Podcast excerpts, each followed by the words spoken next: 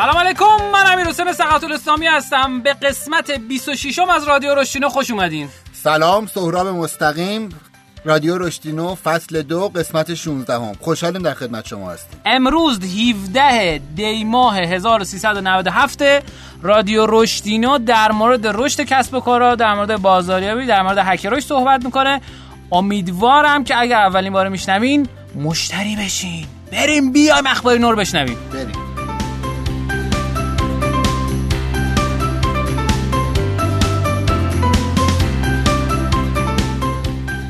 تو این قسمت اخبار ما کلی خبر جدید در مورد ایران و جهان داریم که خیلی جذاب و جالبه.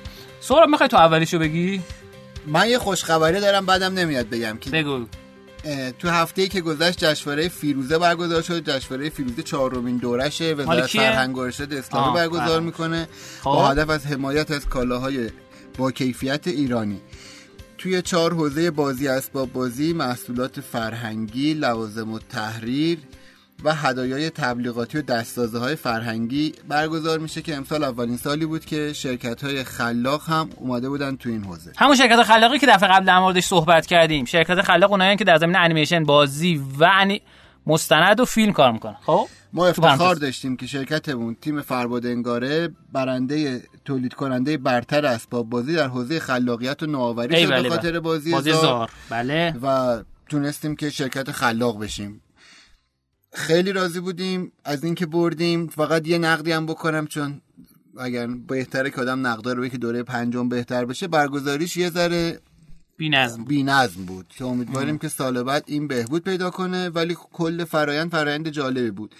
به گفته خود برگزار کننده ها بیشتر از 1500 تیم و در واقع با محصولاتشون اپلای کرده بودن واسه این جشنواره و یه راه رو به رشدیه. بالاخره ما الان قرار رو بازی زارمون مثلا بزنیم که برنده با جایزه فیروزه شدیم و احتمالا این- جایزه یه روزی معتبرتر میشه که حالا زار قطعا به اعتبارش کمک می‌کنه. ایشالله. خب یه هفت هشت ده تا خبر من دارم. امیدوارم که براتون جذاب بشه سریع بگم حوصلتون سر نره چی بره. یه رویدادی بود به نام هنرسو که هفته پیش برگزار شد به همت وزارت ارشاد معاونت علمی فناوری ریاست جمهوری و حوزه هنری. که قرار بود که یک هم در رابطه با همین خبر تو بود. قرار بود که این رویداد برگزار بشه که سهرابم بود توش در از نتورکینگ منتورهای حوزه خلاق بود. یعنی کسایی که تو حوزه انیمیشن و بازی بودن اومده بودن و در اصل با هم آشنا بشن. 90 درصد تو حوزه انیمیشن بودن ولی خب ما هم حالا من از حوزه هکرش ایشون هم از حوزه بازی اومده بودیم اونجا. خیلی جذاب بود یعنی ف... حقیقت شو بخوای فکر نمی‌کردم مثلا انقدر محتوا جذاب باشه. یه تئاتر تعاملی اولش برگزار شد.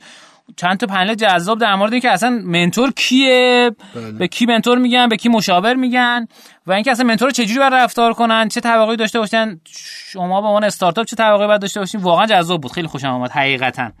و امیدوارم که این ادامه پیدا کنه. یه cowork space قراره درست بشه. به اسم کاریست به اسم کاریز دقیقا. و تو این یعنی واقعا جز معدود چیزایی بود که دولتی بود و از نظم خوبی برخوردار بود. یعنی رویداد نظم خوبی داشت. که قرار بود این mentor ها mentor های اون شتاب دهنده co-work space باشه. خبر دوم این که خبر قاطی پاتی میگم که براتون با مزه ترم باشه ایشالله این که شرکت الوپیک اعلام کرد که یک استارتاپی رو داره یعنی یک جنبه جدیدی به الوپیک داره استفاده اضافه می‌کنه به نام الو تاکسی که در اصل خدمات تاکسی میده مثل اسنپ و تپسی. و خب این یه چیز جالبی یعنی یک business line جدیدی برای این شرکت. خبر بعدیمون اینه که شرکت فناپ اومد از سرمایه گذاریش روی ابر آروان در اصل رونمایی کرد و توضیح داد در موردش که هلدینگ فناپ 20 تا 40 میلیارد تومن روی شرکت آروان و بر مبنای فروش آتی آن در دو سال آینده سرمایه گذاری می‌کنند مدیر عامل آروان اعلام کرد هلدینگ فناپ با این سرمایه گذاری مجموع سهام خود در این شرکت دانش بنیان به 47 درصد افزایش داده است. شرکت دانش بنیان نویان ابر آروان با محوریت ارائه نخستین شبکه توزیع محتوای عمومی یا CDN که تو سایت های پخش فیلم و و حتی در از آودیو اینا خیلی کاربرد داره. شتاب دهنده وب و سامانه امنیت ابری ایرانی را در سال 1394 و در قالب یک استارتاپ با سرمایه‌گذاری هلدینگ فناب تأسیس کرد. خیلی جذابه. ما تو ایران CDN قبل از این ظاهرا نداشتیم. من استفاده کردم از سرویسشون. خیلی جذابه. خیلی باحاله. اگه یادتون باشه هفته قبل که نه قسمت قبل اومدیم در مورد همین هم صحبت کردیم که یه سرمایه گذاری دیگه اسنپ انجام داده بود روی ابرکلاد. این خبر هم در این حوزه بود. خب خبر بعدی این که ما دو تا رویداد تو همین دو هفته داشتیم. یه رویداد داشتیم نام رویداد رشدینو که رویداد رشدینو قسمت 22 مش بود. بله. توی پارادایس هاب برگزار شد. مرسی از بچه پارادایس هاب به خاطر اینکه اون فضا رو در اختیارمون گذاشتن و اینها. که پادکستش همین الان شما که دارین گوش میدین می‌تونید توی آدرس شنوتو.com رشدینو بشنوید. چقدر خوب که ما پادکستش هم الان داریم. با آقای میلا- میلاد اسلامی زاد مؤسس نویسش در مورد رشدش صحبت کردیم و با آقای محمد محمد حسن زاده در مورد بازی کلماتیک که به بیش از 250 هزار تا نصب توی iOS و اندروید داره صحبت کردیم و این سومین بازی بود که تو حوزه بازی کلمات بود و خیلی جذاب و اه، ترنده الان. خب این رویداد رشدینمون بود. یه خبر بامزه دیگه برای اکوسیستم مشهد این که فضای کار اشتراکی فینووا توی پارک کوسنگی افتتاح شد. و امروز یه مهمون باحال جالب داریم که بیشتر باش گپ می‌زنیم. ایشون مدیر عامل فینووان که حالا بیشتر باش گپ می‌زنیم میشنویم. و آقای ستاری هم اومد و افتتاحش کرد. این خیلی جذابه برای دوستانی که دنبال کوورک اسپیسن و نزدیک خب پارک کوسنگی هستن. به نظر جذابتره. باشگاه gamification هم یه قسمت داشتیم که اون رو تا فکر کنم زمانی که رادیو اومده باشه بیرون اونم پادکستش اومده بیرون. آقای روبن غنیپور عزیز اومد تجربهش رو توی کمپین gamify تعریف کرد که اصطلاحا اسمش چالش نهنگ آبی بود و از gamification استفاده کرد برای بازاریابی دیجیتال. سورا مستقیم اومد در مورد چی صحبت کرد؟ روانشناسی اجتماعی برای طراحان گیمفیکیشن. دقیقاً. که چجوری بتونن یه رفتار رو توی کاربرشون تحریک بکنن و اونو به رفتار هول بدن. خیلی به اون رفتار مد نظر. خب دیگه چه خبر؟ آها یه خبر بامزه. ما هفته پیش کی میگم هفته پیش؟ آها دو هفته پیش بود واقعا. دو هفته پیش خودمون اومدیم تو قسمت قبلی در مورد این صحبت کردیم که کافه بازار اومده یک در از تبلیغات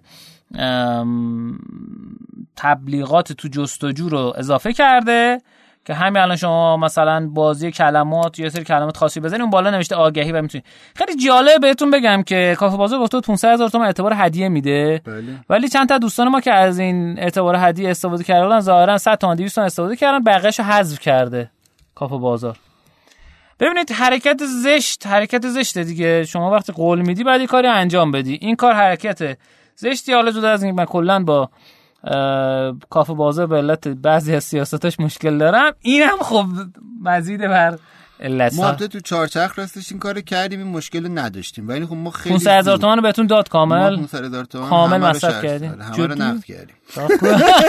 زود شاید نقد کردی کافه بازار یه تغییر کلی داده. حالا اون انتقادهای شما به کنار ولی یه ترندیه که داره میاد باید در جریانش به نظرم باشیم. ام. کافه بازار اومده ویدیو رو اضافه کرده به محصولاتش و اینو کار با همکاری فیلمو کرده. یعنی اصلا یه پایین تب ویدیو آورده. و به نوعی به نظرم داره به سمت این میره که یه اپ جامع بشه. شاید شبیه روبیکا شاید شبیه خود حتی اسنپ. یعنی یه آینده ای داره پیش بینی میشه اینجوری میشه دید. یه استراتژی داره چیده میشه که آقا در آینده آدما ترجیح میدن یه اپ داشته باشن که همه کارا رو بکنه. که من شخصا به این آینده پژوهی خیلی معتقد نیستم. یعنی به نظرم تنوع طلبی آدما جلوی اینو می‌گیره. ولی حالا این یه ترندی شده و یه اپای گنده ای از امیر اسنپ و بازار دارن به سمتش میرن. داخل پرانتز. خواهش می‌کنم. البته آقای آرمن... آرمندهی؟ بله. آقای آرمندهی درست دارم میگم. آقای آرمندهی که چند تا مصاحبه کردم گفته ما target مون کلا گوگل پلیه. یعنی فکر کن تا اونجا که من می‌دونم احتمالا این قسمت کپی بخش گوگل پلیه که می‌تونه آدما فیلم بخرن و اینا. حالا به هر صورت امیدوارم که من نقدی که دارم کلا به کافه بازار اینه که به توسعه دهندگان اپلیکیشنش اصلا اهمیت خاصی نمیده. چون بدترین قسمت کافه بازار اونه. البته خب نه اینکه بقیه واقعا اهمیت میدن. ولی خب به عنوان بزرگترین مارکت از لحاظ سایز ز اپلیکیشن اندرویدی به نظر نیاز به توجه بیشتری داره. خب. این که من خودم کلا مشکل دارم این که شوخی بود. خب ولی می‌خواستم بهتون این موضوع رو بگم. خب بریم اکوسیستم خارج از ایران. چند تا خبر جالب. میلیون دلاری آره میلیون دلاری بشنویم. براتون امیدوارم که جذاب باشه. هفته گذشته 4 6 میلیارد دلار سرمایه‌گذاری. اتفاق افتاد که خیلی عجیبه که کم بوده. البته همچنین عجیب هم نیست چون به خاطر کریسمس و اینا احتمالاً سرمایه‌گذاری کم اتفاق افتاده. چهار تا سرمایه گذاری بامزه اتفاق افتاده که من یعنی حداقل برای من بامزه است. یک استارتاپی به نام supersonic jet بوم خب که از استارتاپ های وای کامبیناتور بزرگترین و اولین شتاب دهنده دنیا. حالا شاید بزرگترین نباشه ولی اولین شتاب دهنده دنیا هست که آقای پال گراهام افتتاحش کرده. 100 میلیون دلار جذب سرمایه کرد. این چیکار می‌کنه؟ کاری که می‌کنه اینه که شما وقتی می‌خوای یه کشور به کشور دیگه بری می‌تونی جت اجاره کنی. با سرعت دو دو دهم ماخ. دوستایی که هوافضا می‌دونن می‌دونن که عدد بالاییه. من نمی‌دونم ولی می‌دونم. الان سرچ که کردم متوجه شدم که بالا. 100 میلیون دلار گرفته که بتونه بازارش رو بزرگتر بکنه. این خبر اول. خبر دوم این که شرکت نیانتیک که سازنده بازی پوکمون گو هست که احتمالا می‌شناسین بازی. خیلی یا وقتی اومد درگیر این بازی شدن تو ایران که البته بعدش فیلتر شد. درسته؟ بله، و خیلی جذاب بود. یعنی واقعا جذاب بود. من خودم بازی کرده بودم. الان توی گوگل پلی مثبت 100 میلیون player داره.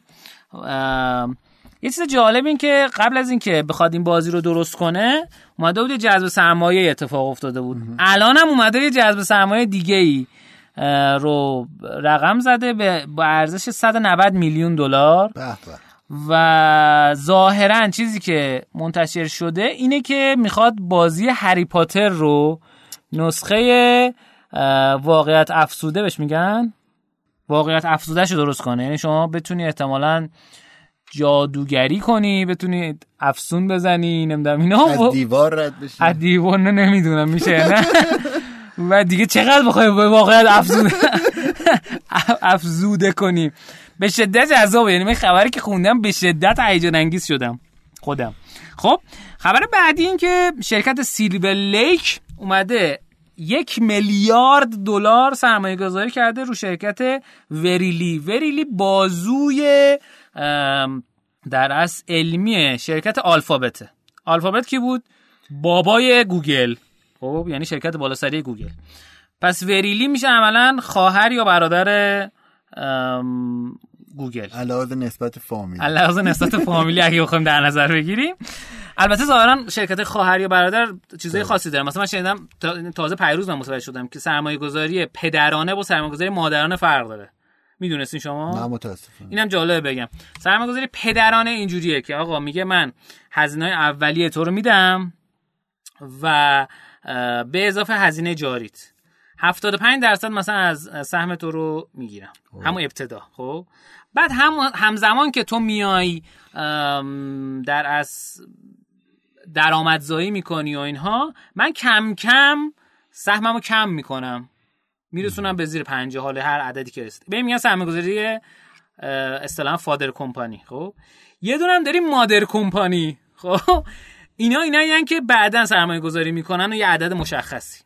و خیلی جالبه این. ظاهرا شرکت خواهر و برادر هم همچین فرقایی دارن که من چون قبلا نرفتم سرچ کنم الان نمی‌دونم که کلا چی هست. خب حالا این شرکت خواهش می‌کنم. این شرکت وریلی اومده این یک میلیارد دلار رو روی بررسی در از مریضی هایی که چجوری بگم بهتون خیلی عمومیت داره. چی میگن؟ اپیدمیه. داره سرمایه گذاری می‌کنه. تجهیزاتی که این مریضی های احتیاج الان مثلا مثال روی دیابت داره روی این سرمایه گذاری می‌کنه و دنبال این هستش که بتونه در آینده نزدیک بتونه رو درمان اینا بهبود درمان کسایی که دیابت دارن کار بکنه. خیلی جذاب و جالب بود. و من گفتم چهار تا؟ سه تا خبر دارم آخه. خب شما خبر دیگه نداری؟ نه. امیدوارم که این قسمت براتون جذاب بوده باشه. بریم بیایم نکاتینا رو بشنویم. بریم.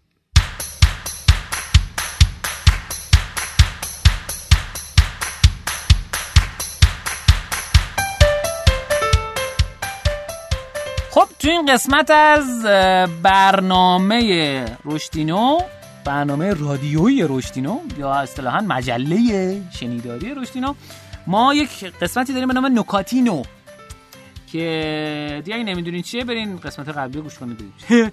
خب یه چیز جالبی که وجود داره اینی که یه بررسی سایت کرانچ بیس اومده بود انجام داده بود. روی استارتاپ هایی که تو حوزه استخدام دارن کار می‌کنن و رو حوزه افزایش درگیرسازی کارمندا. بله. و خیلی این گزارش جذاب بود. من به عنوان نکاتی نو از جنس تحلیلی که به در کسب و کار ایرانی می‌خوریم می‌خوام صحبت کنم. چرا؟ چون ممکنه این چیزهایی که الان داریم صحبت می‌کنیم رو کسایی بشنون که دارن تو حوزه جذب نیروها کمک کنن اصطلاحا چی بهش میگن؟ هایرینگ کار می‌کنن یا هد هانتینگ آره جذب نیرو انسانی کار می‌کنن یه چیزی که خیلی جالبه اینه که این بازار در از جذب نیرو یه مدت هستی که بازیگرای بزرگی داره. مثلا دوست من آقای میلاد صابری کاربانکو داره. یا بچه جابینجا هستن که دارن کار می‌کنن. یا خیلی استارتاپ دیگه که دارن کار می‌کنن. ایران استخدام و فلان اینا. ولی چیزی که وجود داره تو دنیا یک اتفاق بامزه ای داره میفته. اونم اینه. اینکه اسم مقاله این بوده. در از سریعتر استخدام کن خوشحالتر کار کن. اومدن بررسی کردن در اصل استارتاپ هایی رو که توی حوزه استخدام از هوش مصنوعی استفاده کردن و جذب سرمایه هایی که اتفاق افتاده. من چند تاشو بخونم براتون. شرکت پایمتریکس که 57 میلیون دلار در از جذب سرمایه کرده. اینا early stage startup combining AI and employment یعنی بله. کسایی که ترکیب کردن بحث حالا نیرو انسانی رو حالا جذب نیرو انسانی رو و AI و شرکت هومو 41 میلیون دلار میا 32 میلیون دلار موسیکر 24 میلیون دلار ایت فولد 24 میلیون دلار و هک جاب 8 میلیون دلار لینا ای آی هم 22 میلیون دلار. و یه چیز جالب این که اینا اومدن. کاری که کردن این بوده که در اصل شما انتخابای قبلی که داشتی نیازی که داری با استفاده هوش مصنوعی به شما پیشنهادهای بهتری میده. هم به شما هم به اون کس که دنبال کاره به عنوان شرکت. و خیلی این جای کار داره و این اج تکنولوژیه. و از اون ورم اومده بررسی کرده شرکت هایی رو که اومدن روی خوشحالی و درگیرسازی مخاطبان کار کردن. حالا تایتلش اینه. Early Stage Employee Wellness and Engagement Startup. Wellness هم فکر کنم روحی میشه هم میشه فیزیکی درسته؟ من روحیشو بیشتر دیدم ولی آره فیزیکی هم میشه فیزیکی هم میشه. آره. حال خوب. حال خوب. شرکت پیکان 33 میلیون دلار. بایو بیتس 7 میلیون دلار. سوپر مود 3 میلیون دلار. مدرن هلس 2 میلیون دلار. و آرکید 2 میلیون دلار. من این لینک این مقاله رو می‌ذارم و نکته که داره کسب و کار ایرانی اینه که آقا خیلی جای کار داره.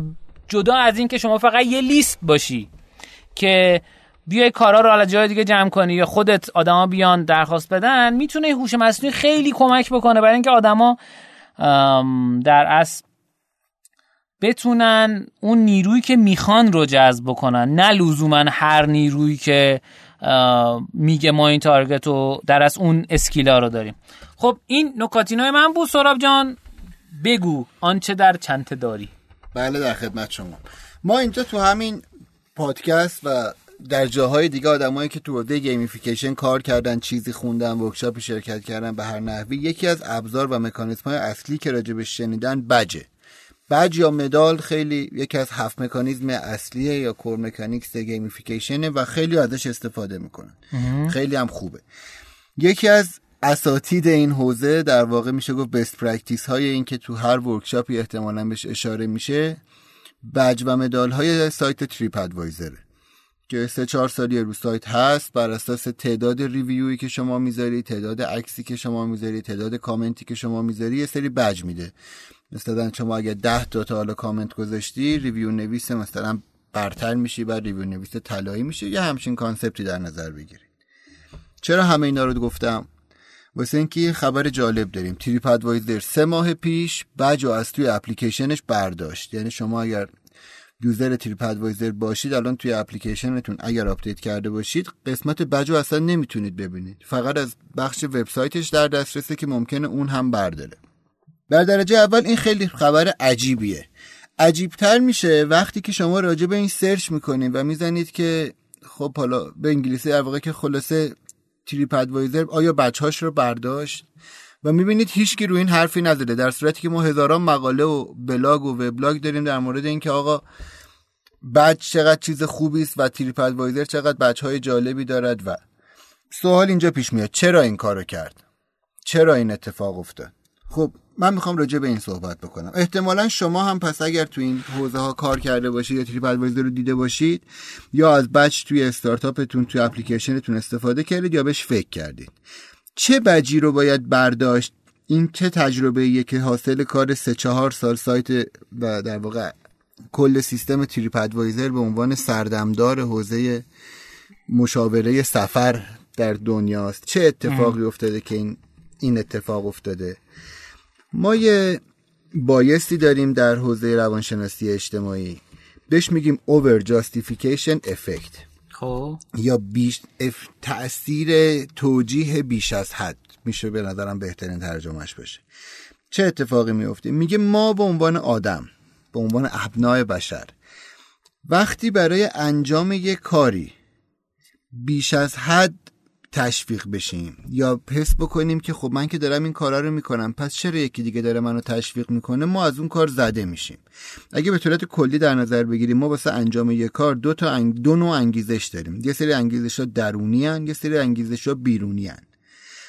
در واقع وقتی انگیزش بیرونی واسه یه کارای زیاد میشه باعث میشه که انگیزش درونی ما کم بشه. در نظر بگیرید این دوتا مکمل هم فکر کنید. یه سطل رو پر می‌کنن یا مکملشون صده.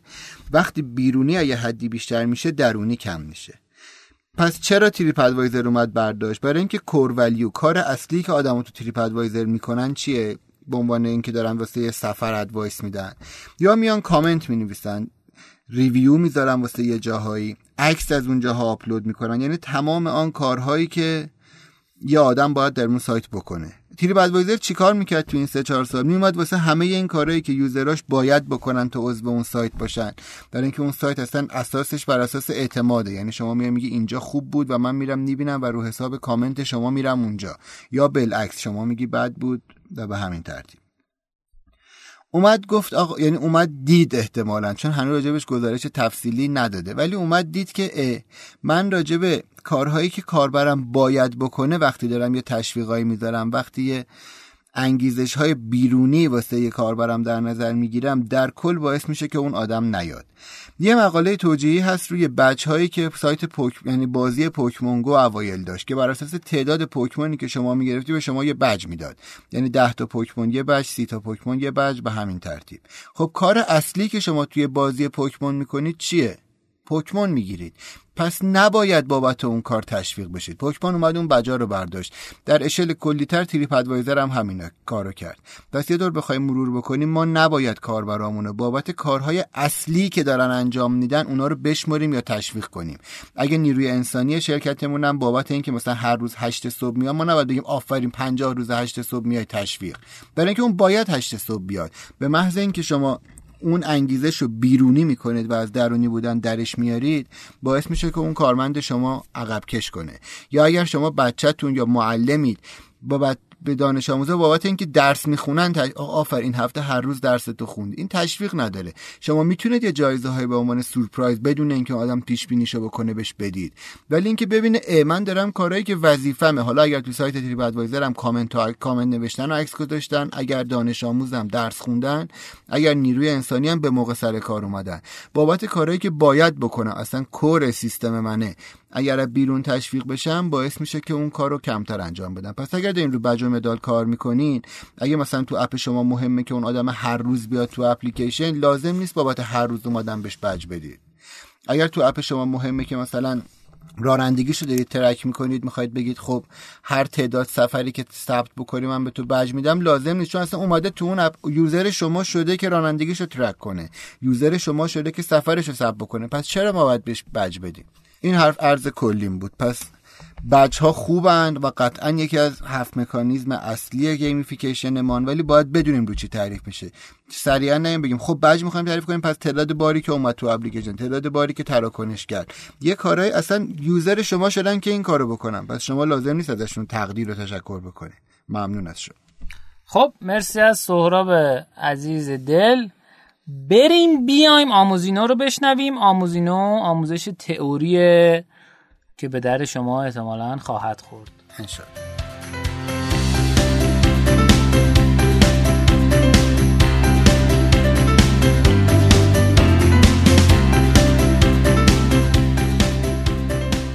خب تو این قسمت از رادیو در مورد آموزینو بهتون بگم که ما یک کتابی رو شروع کردیم به نام Definitive Guide to Growth Hacking که تو این کتاب اومدیم فصل به فصل صحبت کردیم در موردش و هر کدوم فصل رو توضیح دادیم. به فصل نهم رسیدیم بحث تکنیک های هک رشد برای حفظ کاربران و مشتریان اصطلاحا برای بحث retention اگه تا اینجا شما دو تا چالش رو پشت سر گذاشته باشین و قسمت قبلی رو گوش داده باشین اینه که برای جذب سر تکنیکا گفتیم. جذب حالا چی میگن؟ اتوماتیک جز... organic pulling pushing و feature. سه مدل گفتیم. برای activation هم سری تکنیکا گفتیم. حالا به قسمتی رسیم که به حفظ کاربران معروف retention در مورد قیف هک رشد هم که صحبت کردیم. می‌تونید روی کاورها ببینید که رو قسمت چی صحبت کردیم. می‌تونید اون قسمت خاص رو برین گوش بکنید. یه نکته که خیلی مهمه اینه که واقعا شاید تا همین جای کار مهمترین قسمت قیف هک رشد همین بحث حفظ کاربران و retention باشه. چرا؟ به دلیل اینکه شما در نظر بگیرید یه سطلی دارین شما آب میریزین. آب ریختن توش میشه همون acquisition یا حالا جذب کاربران. activation یعنی تکون تکونش بدی بیشتر جا بشه یا حالا فعالیتی بکنم. اگه سوراخ باشه شما هر چقدر آب بریزی توش از اونجا می‌زنه بیرون. حفظ مشتری به معنای اینه که شما سوراخ‌های کسب و کارتو بگیری و یه کاری کنه آدما برگردن و دوباره از محصول سرویس شما استفاده کنن. اگر دارین نرم افزار میفروشین یعنی که آدما رو به صورت SaaS یه کاری کنین آدما بیان از شما خرید بکنن. یعنی اشتراک ماهیانه بدن. یه مدلش این میشه. اگه دارین تجارت الکترونیک دارید سایت فروشگاهی دارین که هر میشه بیان شما خرید بکنن یعنی توی بازه های مختلف. اگه تولید محتوا دارین مثلا این پادکست و اینا یه کار کنن آدما subscribe کنن و قسمت های مختلف بعدی شما رو محتوای شما رو دنبال کنن. حالا بریم سراغ این که آقا چه نوع در از تکنیک برای این قضیه وجود داره. تکنیک اولی که می‌خوایم بگیم تاکتیک اولی که می‌خوایم بگیم حفظ ترافیک مرحله ایه یعنی چی؟ یعنی که آقا اگه شما سی میلیون تومن پول برای تبلیغاتتون دارین همش رو همون اول خرج نکنید. یا همش همون اول حتی برنامه‌ریزی نکنید. هک رشد اینو میگه. یعنی چی؟ یعنی به این عنوان که شما آقا بگیم سی میلیون من پول دارم ده میلیونشو می‌ذارم تبلیغات آنلاین. ده میلیون تومنشو مثلا تراکت پخش می‌کنم. ده میلیون تومنشو مثلا می‌ذارم چه می‌ذارم هدایای تبلیغاتی می‌گیرم این کار از جنس هکروش اشتباه یعنی از دید هکروش اشتباه چرا؟ چون شما ممکنه که کل پولتون رو هزینه کنید برای بازاریابی و برای جذب ولی برین در ادامه ببینید اینا activate نشدن فعال نشدن. بر نکشتن توی سیستم شما. شما کل پولتون که از دست دادین هیچی بعد یه مدت کوتاه دیگه مشتری هم براتون نمیمونه. پیشنهاد اینه که مرحله مرحله این پول رو خرج بکنید. یعنی 5 میلیون تومان خرج بکنید. ببینید خب آها چقدر activate شدن؟ قیف فروشتون رو رسم کنید. به واسطه حال Google Analytic Heap Analytic هر ابزار دیگه ای که دوست دارین برای اپلیکیشن Firebase برای فروشگاه های فیزیکی حتی بتونین رو روی اکسل اینا در بیارین. آقا چند نفر رد شدن؟ حدودی می‌دونید چقدر چند نفر آمدن داخل فروشگاه شما؟ چند نفر خرید کردن؟ اینا می‌تونه حساب کنید. هر چیزی رو با بازاریابی داده محور که یه مدل شکل هک رشده می‌تونین شما بهبود بدین فروشش رو. تقریبا تو B2B کمترین اتفاق میفته ولی خب بازم میشه. پس تاکتیک اول این که آقا مرحله مرحله خرج کنید ببینید خب حالا پولی که خرج کردیم چه اتفاقی افتاد؟ بعد بیاین بررسی کنید ببینید بعدش چه اتفاقی افتاد؟ و بتونید متوجه بشید که بتونید تحلیلش بکنید. تاکتیک دوم ما اینه که اصطلاحا بهش میگن aha moment. من توی یک از سایت دیدم که ترجمه خوبی کرده بود. اصطلاحا ما بهش میگیم آها خودشه. خب؟ به این معنا که آها مومنت زمانیه که مشتری شما می‌فهمد که آهان این ارزشی که شما داری میدی درسته. ارزش چی بوده؟ از جنس این بوده که شما زمان کمتری نسبت به راه های دیگه برای کاربر برمقام میاری. یعنی زمانش رو صرف جویی می‌کنی یا انرژیش رو صرف جویی می‌کنی یا حتی پولش رو صرف جویی می‌کنی. چیزی که مهمه اینه که به این لحظه که کاربر می‌فهمه که شما می‌تونی این در از ارزش رو منتقل بکنی بهش میگن آها مومنت شما چیکار می‌تونید بکنید شما کاری که می‌تونید بکنید اینه که این آها مومنت رو کوتاهتر کنید اگر دو روز طول می‌کشه اینو بکنید مثلا یه روز. اگر که با دیدن مثلا انقدر از محصول شما اتفاق میفته اون انقدر رو بیشتر بکنید. حالا چه اتفاقی می‌تونه بیفته؟ چند تا سوال از خودتون بپرسین. یکی اینکه یه عضوی چیکار می‌تونی بکنی؟ یه عضو چه کاری می‌تونه براتون بکنه که روی میزان حفظ مشتری شما تاثیرگذار باشه؟ یعنی خود اعضا چیکار می‌تونن؟ اگه الان دو روز طول می‌کشه تا کسی رو به لحظه aha moment برسونی؟ میتونیش بکنیش یه ساعت میتونیش بکنیش دو ساعت. حالا نکته که وجود داره یه کار دیگه که می‌تونی انجام بدی اینی که هنگام ساخت اکانت و عضویت می‌تونی بهش نسخه آزمایشی بدی. تا با خیال راحت ثبت نام بکنه راحت باشه. نگو آقا مثلا ما محصولمون انقدر خفنه آدم با حتما پول بدن. این هم یه مدل فروش ها. ولی aha moment اگه بخوای بیای جلوتر می‌تونی محصول بدی طرف تست بکنه. می‌تونی یه متن تاثیرگذار بنویسی برای کاربرای جدیدت.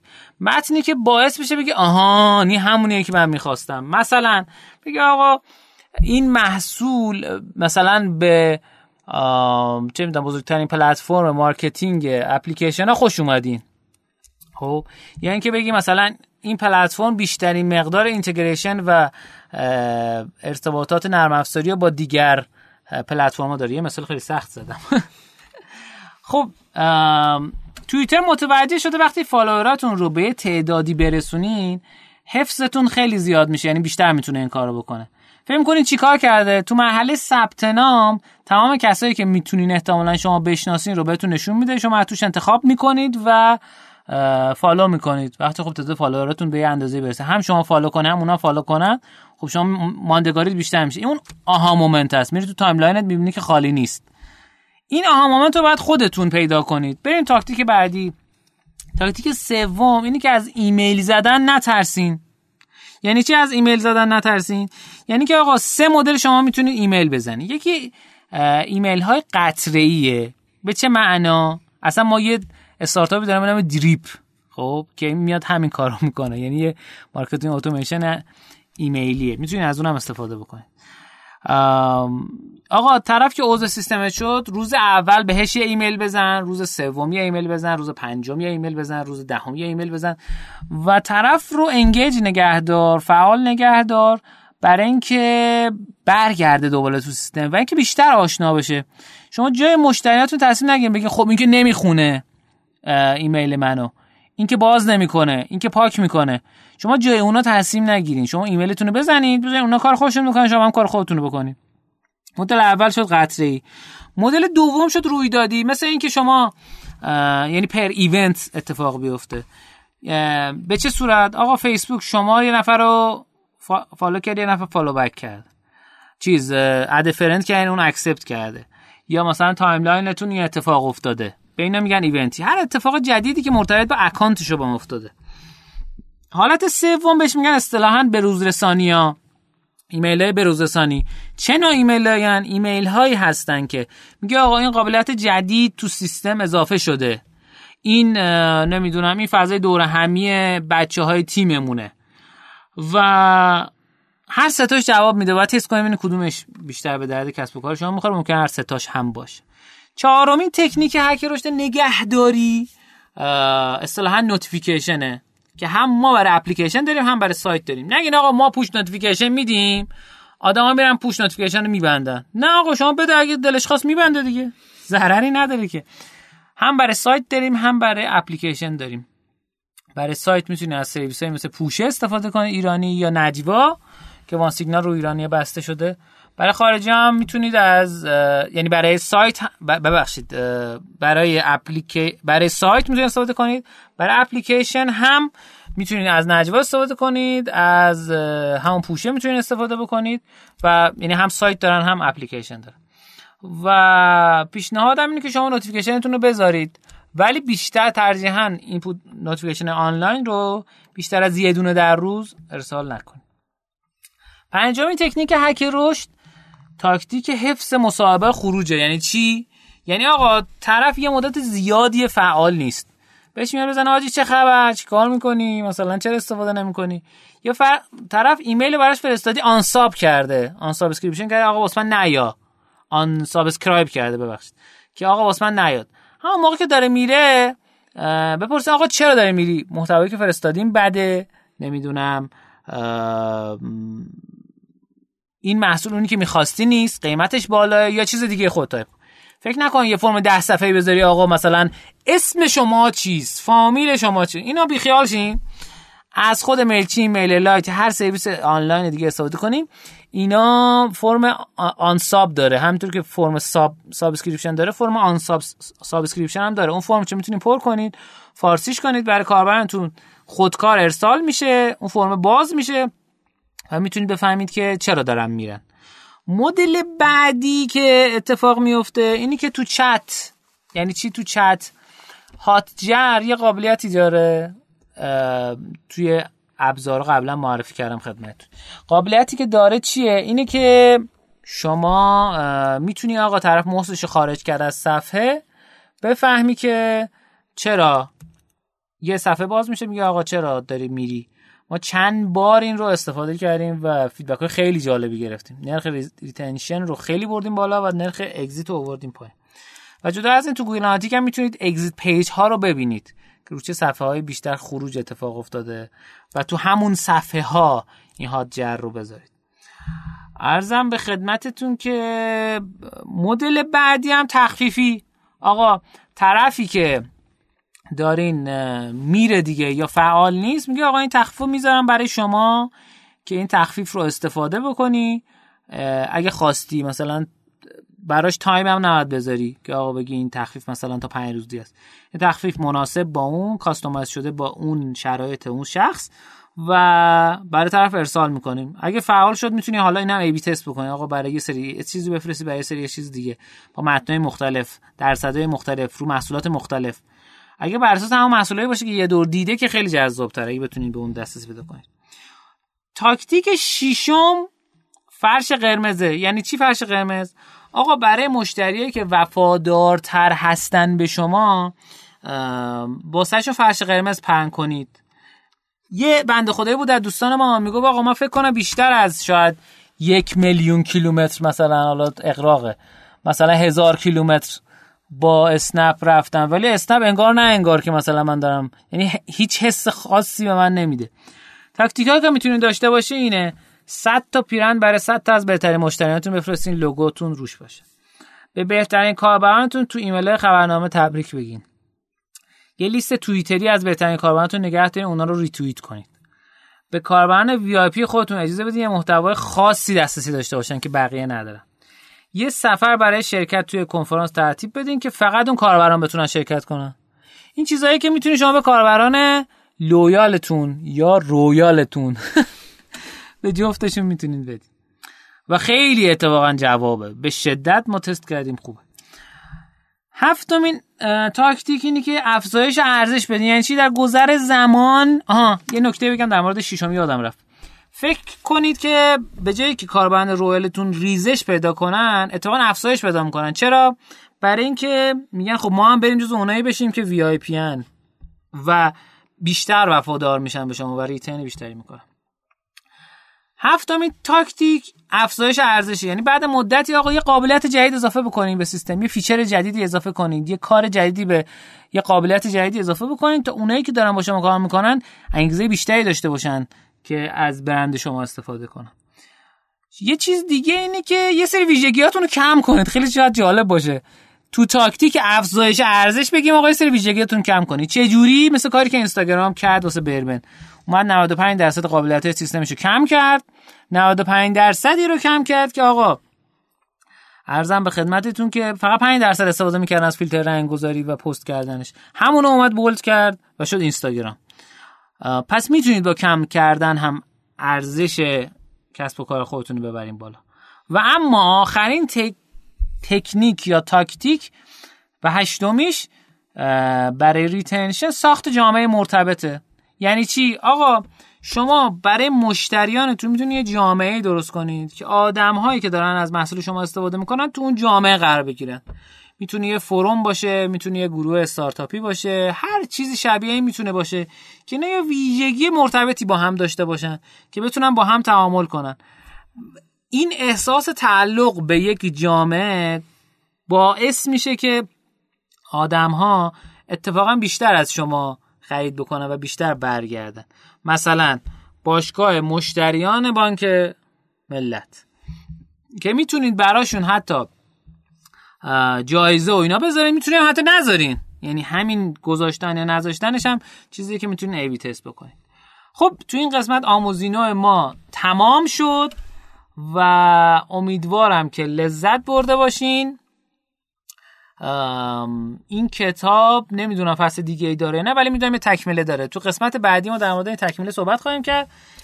احتمالا قسمت بعدی ما آخرین قسمت فصل دوم. ما خواهد بود.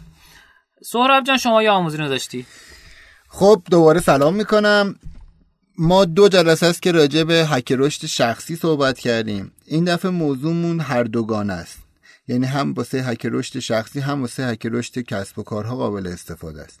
موضوعی که می‌خوام راجع بهش حرف بزنم اینه که شاید خیلی از ما درگیرش باشیم.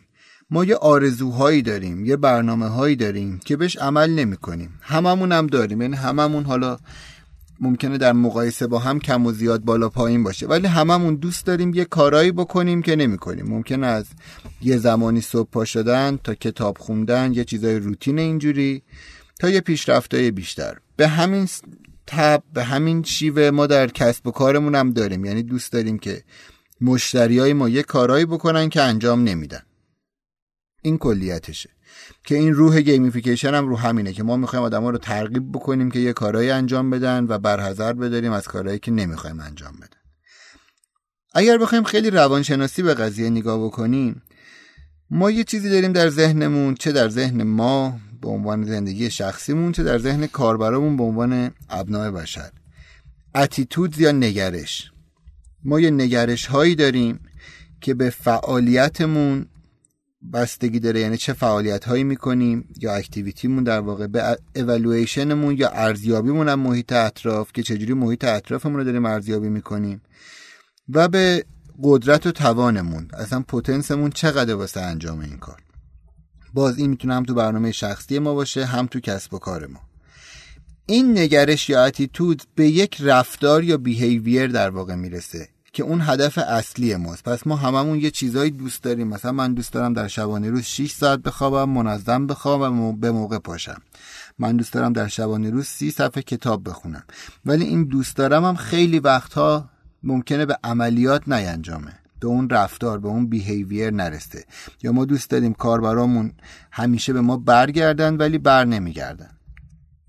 پس صورت مسئله مشخص شد. دو روی کرد دو تئوری مختلف واسه این وجود داره. در درجه اول قبل اینکه به تئوریا برسم آقای کراوس در سال 1995 اومد بررسی کرد که یه نگرش واسه اینکه تبدیل به رفتار بشه یعنی در واقع رفتار ما از چه چیزهایی میاد. بیشتر از چهل تا عامل شناسایی کرده. یعنی اگر بخوایم خیلی ریز بررسی بکنیم و بفهمیم که چرا این اتفاق نمیفته اینه که چهل تا عامل داره روش تاثیر می‌ذاره و ما طبعا نمی‌تونیم اون چهل تا رو بهش مسلط بشیم کنت حتی کنترلش بکنیم. این مرحله بعد از اینه که بهشون آگاه بشیم. ولی ولی بالاخره نگرش درونی ما روی رفتار ما تاثیر داره. حالا عرض می‌کنم چجوری. یه تئوری هست به اسم تئوری reasoned action یا رفتار توجیه شده که رفتار مورد نظر یک فرد و مشروط به نگرش اون فرد به رفتار و هنجارای ذهنیش می‌دونه. یعنی بالاخره ما یه باورهایی داریم. مثلا من دوست دارم کتاب بخونم. من دوست دارم آدم بهتری باشم. این یه reason ه یه فکریه که من تو ذهن خودم دارم. ولی اینکه چقدر به اون عمل می‌کنم درسته که این تئوری میگه این مشروط به اونه ولی کامل نیست. چرا؟ چون 39 تا عامل دیگه هم داره روش تبدیل تاثیر می‌ذاره. نگرش های ما واسه اینکه به رفتار تبدیل بشه کلا میشه اینجوری بررسیش کرد که نگرش های ما چهار تا کاربرد یا function داره. یکی knowledge function یا کاربرد دانشیش که ما میایم از طریق نگرشمون جهان اطرافمون رو می‌فهمیم. یعنی ما طبق داده هایی داریم طبق چیزهایی که تا امروز یاد گرفتیم میایم همه اطرافمون رو تحلیل می‌کنیم که قطعا عیب زیاد داره چون ممکنه که خطای زیاد داشته باشه چون قطعا دانش ما کافی نیست. ولی به ما کمک می‌کنه که بتونیم به زندگی ادامه بدیم و با همون دانشی که داریم بالاخره خودمون رو بفهمیم. دو کاربرد instrumental یا کاربرد کاربردی اونه که ما اصلا می‌تونیم بفهمیم خوب و بد یعنی ما یه نگرشی داریم که این می‌تونه مذهبی خانوادگی یا شخصی باشه که ما میگه که این نگرش من می‌تونه به این رفتار برسه یا نه. در زمینه ورزش کردن خیلی ممکن آقا ورزش خوب است؟ بله همه بر این عقیده هستیم. ولی واقعیتش اینه که نگرش ما خیلی رو اون سوار نیست. یعنی ما خیلی یعنی اگر وقتی خوب ورزش نمی کنیم طبیعتا. خیلی نمی‌تونیم بفهمیم که خوب و بد این ورزشه واسه ما کجا تاثیر داره. یا به طبع اون خوب و بد اون خوندنه. یعنی کتاب می‌خونیم آره چون مده شنیدیم کتاب خوبه. ولی شاید واقعا به اون درک نرسیدیم. ما الان می‌خوایم آگاه باشیم به مشکلاتی که داریم که باعث میشه یه رفتارهای شخصی رو نتونیم انجام بدیم. بعدش میام رو کسب و کار روش صحبت می‌کنیم. یه بخش یه کاربرد دیگه نگرش اینه که علیه ego خودمونه ego defense ه. ما یه چیزی تو خودمون داریم که بهش میگن ego که همش می‌خواد بگه من بهترینم من می‌تونم خودشو مرکز دنیا می‌دونه که به ما کمک می‌کنه به زندگی ادامه بدیم. ولی وقتی نگرش داریم باعث میشه که همش چون می‌تونیم خوب و بد و تشخیص بدیم خودمون رو بهبود بدیم. یعنی در عین اینکه همه ما همه ما به عنوان انسان فکر می‌کنیم ما عالی هستیم. ما خیلی خوبیم ما عالیم و و. ولی هممون توی خودمون بر اساس نگرش و باورهایی که داریم به عیبای خودمون آگاهیم. این یکی از برتری های نگرشه که می‌تونه به ما کمک بکنه به یه رفتاری برسیم. و در آخرین درجه این که ما بتونیم به ارزش هامون پایبند باشیم و ارزش هامون رو نشون بدیم هم از اون نگرش یا value expressed که ما چقدر بتونیم به اون عمل بکنیم. یه مثال می‌زنم. خیلی از ما ممکنه که طرفدار این باشیم که ما باید به انسانهای دیگر کمک کنیم. کمک کردن خوب است. همینجوری شما اگر برید نظر سنجی بکنید احتمالا بالای 99 درصد آدما میگن کمک کردن خوب است. ولی ما چرا این رفتار رو تو جامعه نمی‌بینیم؟ همینجور واسه کتاب خوندن همینجور واسه یاد گرفتن همینجور واسه تیم ورک تو محل کار. یعنی هر کی بپرسی کار تیمی خوب است همه تاییدتون می‌کنن. پس چرا این اتفاق نمیافته؟ چون تبدیل به ارزشمون نشده. حالا باید چیکار بکنیم تبدیل به ارزشمون بشه؟ دانشمندا اومدن تحقیق کردن. ببینید نگرش به رفتار ربط داره. تا اینجاشو بحثی نداریم. ربط مستقیم هم نداره. چرا؟ چون چل تا عامل داره روش تاثیر می‌ذاره. ولی اگر نگرش ما نگرش دقیقی باشه یعنی فقط این نباشه کتاب خوندن خوب است تیم ورک خوب است چون وقتی عمومیه الزاما به رفتار نمی‌رسه. ولی اگر نگرش دقیق باشه. آقا کتاب برای درس دانشگاه کتاب خواندن خوب است. همونجور که می‌بینیم ما آمار کتاب خونیمون پایینه. به کتاب هم عقیده ای نداریم. ولی واسه دانشگاه اینو می‌خونیم. چون به این نگرش رسیدیم که واسه درس باید اون کتاب رو خوند. به خاطر همینه که اگر یه بلایی سر ما تو زندگی بیاد تا ابد کمک می‌کنیم. آدما پسرایی که سربازی رفتن از بعد سربازی اتفاقی واسهشون میفته سرباز که تو خیابون می‌بینن بیشتر بهش حس سیمپسی دارن بیشتر بهش حس همدردی دارن. اگر دو بار شما پاتون شکسته باشه دفعه بعد به کسی که پاش مشکل مادرزادی داره قطعا راحتتر باش تعامل می‌کنید. برای اینکه یه بار اونو حس کردید. این فقط به خاطر اون حسه نیست به خاطر اینه که در اثر یه اتفاقی نگرش شما دقیق میشه. حالا همیشه لازم نیست اتفاق باعث این بشه چون اونجوری ما همش باید همه چی رو تجربه کنیم و متاسفانه تو عمرمون نمی‌رسیم همه چی رو تجربه کنیم. ولی می‌تونیم با آگاهی به این امر سعی کنیم که اون نگرشمون رو دقیق تر بکنیم. اول بحث عرض کردم ما دو تا تئوری نگرش به رفتار داریم. یکیش TRA یا theory of reasoned action یا رفتار توجیه شده بود. که یه گیرایی داشت ولی راجبش حرف زدیم. دومیش که از اون مهمتره و جدیدتره تئوری آف پلند بیهیویر یا رفتار برنامه ریزی شده است. میاد اینجوری بررسی می‌کنه میگه واسه اینکه یه نگرش به رفتار تبدیل بشه سه تا عامل اصلی اصلی روش تاثیر داره. دقت کنید. یک attitudes toward the behavior یعنی نگرش ما به اون رفتار. یعنی اصلا ما خودمون راجع به اون چی فکر می‌کنیم؟ همونجور که عرض کردم اگر راجع به کتاب خوندنه که من چجوری واقعا دارم به کتاب فکر می‌کنم؟ نه حرفی که تو عامه می‌زنم. اینکه واقعا چقدر به اون رفتار عقیده دارم. دو subjective norms یا اینکه اصلا تو دنیای اطراف من داره چه اتفاقی میفته یعنی چقدر اطرافیان من اصلا دارن این کتابو می‌خونن. همینجوری که میگن بچه ها تا هی بهشون بگی یه کاری بکن فایده نداره باید رفتار رو ببینن. واسه این اصل دوم نگرش به رفتاره که من اصلا باید ببینم اطرافم داره چه اتفاقی میافته. و سه پرسیفت کنترل یا اصلا اینکه من چقدر کنترل درک شده اون دارم چقدر احساس می‌کنم می‌تونم این کار رو انجام بدم. همینجا وایسیم. پس ما اگر می‌خوایم آدم بهتری بشیم باید در درجه اول با خودمون اون نگرش رو خیلی دقیق ببینیم. آقا من دقیقا نگرشم. نسبت به کتاب خوندن نسبت به ورزش کردن نسبت به انسان بهتری بودن دقیقا چیه؟ بهتر بودن قابل ارزش نیست. باید حتما من می‌خوام انسان بهتری باشم بهتر تو چی؟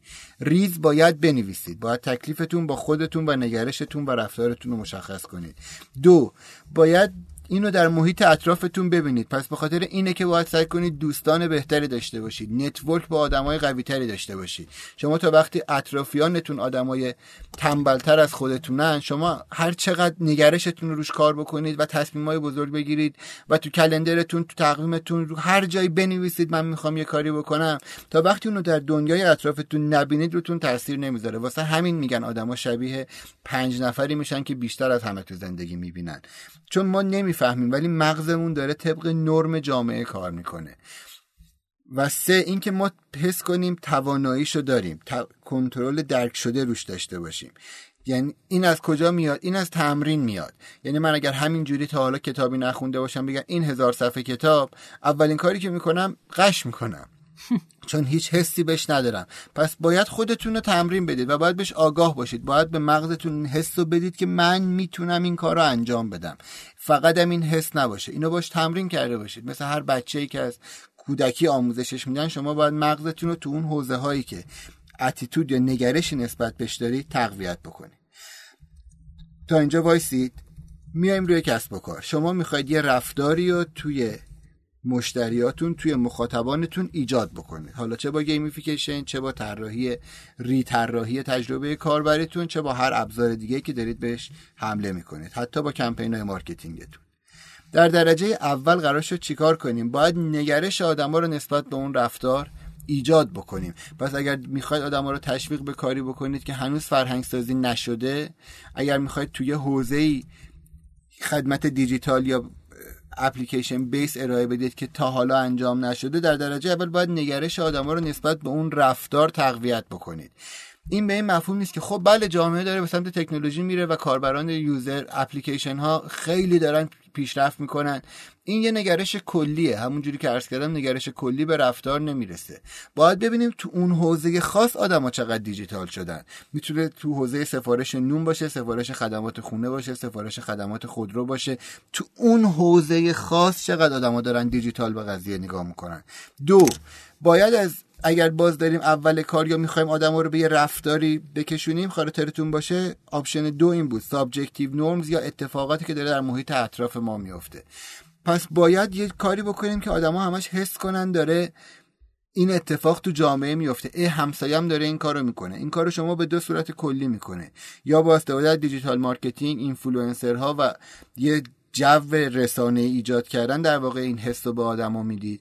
یا با حضور توی مناطقی خاص. مثلا الان منطقه دو تهران شده یه جوری منطقه استارتاپیا. یعنی خیلی از استارتاپ ها مثل بیدود مثل اون استارتاپی که بنزین میرسونه اسمش چی بود؟ پیدو پیدو پیدو. پیدو اینا همشون تو منطقه دو استیشن های فعال دارن. چرا اینا یهو نمیان تو ایران فعالیت بکنن؟ غیر از هزینه. واسه اینکه دارن یه کارهای جدیدی می‌کنن. بیدود می‌خواد دوچرخه اشتراکی و عرف بکنه. می‌خواد تبدیل به یه رفتار ثابت بکنه. خب به جای اینکه بیاد یه هزینه گنده بکنه اومده توی منطقه تهران که حالا هم سازمان های استارتاپ های زیادی توش هستن هم به نوعی طبقه متوسط به بالای اجتماعی توش میشینن. این کارو زیاد نشون میده. یعنی وقتی شما تو منطقه دو میرید حس می‌کنید که همه دارن از دوچرخه استفاده می‌کنن. هیچ که سوار دوچرخه نمی‌بینید ولی اون استیشناش هست. پس نوع حمله شما مهمه. یعنی اگر می‌خواید یه گروهی رو تحت تاثیر قرار بدید شاید بهتره به جای اینکه یهو یه مخاطبای زیادی رو هدف قرار بدید یه گوشه یه پاساژی بیاید این کارو. ولی خیلی تو چشم انجام بدید. اینجوری حتما آدما به رفتار می‌رسن ولی در اشل کلی آدما حتما به رفتار نمی‌رسن. و گونه سوم این که بهشون این حس رو بدیم که می‌تونن این کار رو انجام بدن. این واسه آموزشه. نگیم که آقا همه بلدن بیان تو اپلیکیشن. همه کد دریافت سازی می‌دونن چیه. همه می‌دونن اشتراک گذاری در شبکه های اجتماعی یعنی چی. نه. چون ممکنه اون مخاطب شما که شما همه کارهای درگیر کنندش رو انجام دادید اون لحظه یا هل شه ندونه باید چی کار بکنه. تعداد ورودیش بره بالا. پس شما باید همه چیز رو خوب توضیح بدید تا اون آدمه به این حس برسه که آهان من الان روی این کنترل دارم. پس چه برای خودتون چه برای دیگران؟ باید در درجه اول نگرش درست به اون رفتار رو ایجاد بکنید در درجه دوم خودتون یا دیگران رو در معرض آدم ها یا گروهی بذارید که دارن اون رفتار مورد علاقه شما رو انجام میدن. چه اینفلوئنسر باشه چه تو زندگی شخصیتون دوستان و network اطرافتون.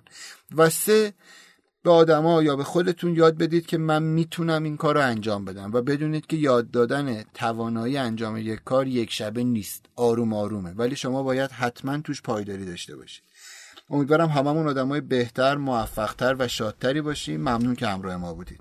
خب مرسی ازت سهراب عزیز. تو اینجای برنامه ما ازتون درخواست می‌کنیم که برامون کامنت بذارید و برای تمام کسایی که به درشون می‌خوره اشتراک بذارین. و همچنین مهمترین قضیه اینی که اگر دوست دارین به رشتینو کمک بکنین این لینکی که این پایین هست رو بزنید و فرم همکاری داوطلبانه به رشتینو رو پر کنید. برای اینکه ما بتونیم این رادیو رو به گوش چشم آدم های بیشتری برسونیم رویداد رو همینطور رویداد و رادیو رویدادی آمول منفع است و امیدواریم که کمک بکنه که تمام کسب و کارهای ایرانی رشد کنن کشورمون کشور بهتری بشه جای بهتری بشه برای زندگی کردن. مرسی از سهراب عزیز. ما اینجا با سهراب خدافزی می‌کنیم. میریم میایم با مهمانی نو در خدمتتون هستیم. مرسی از شما مرسی از شنوندگان که همراه ما بودن. یه اپلیکیشن هم هست به اسم Forest Stay Focused که یه forest به من یه جنگل کافه بازارم دارتش گوگل پلی هم هست. شما این اپو که دانلود بکنید به شما کمک می‌کنه که تو زندگی روزمرهتون متمرکز تر باشید و قطعا تمرکز به شما کمک می‌کنه آدم بهتری باشید این اپو هم لحاظ gamification بررسی کنید. هم به عنوان یه ابزاری که به شما کمک می‌کنه آدم بهتری باشید. بازم ممنون. ادامه رشدینو رو بشنوید. تا برنامه بعد. خداحافظ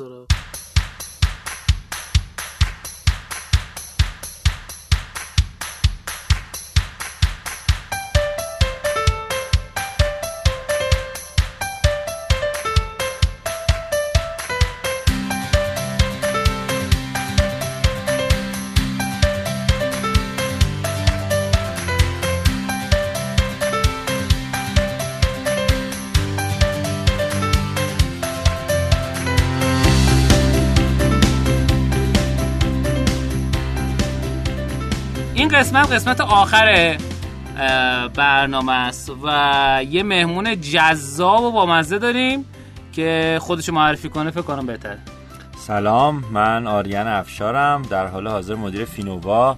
چون بخش آخر برنامه است امیدوارم که همه خسته نباشن حداقل.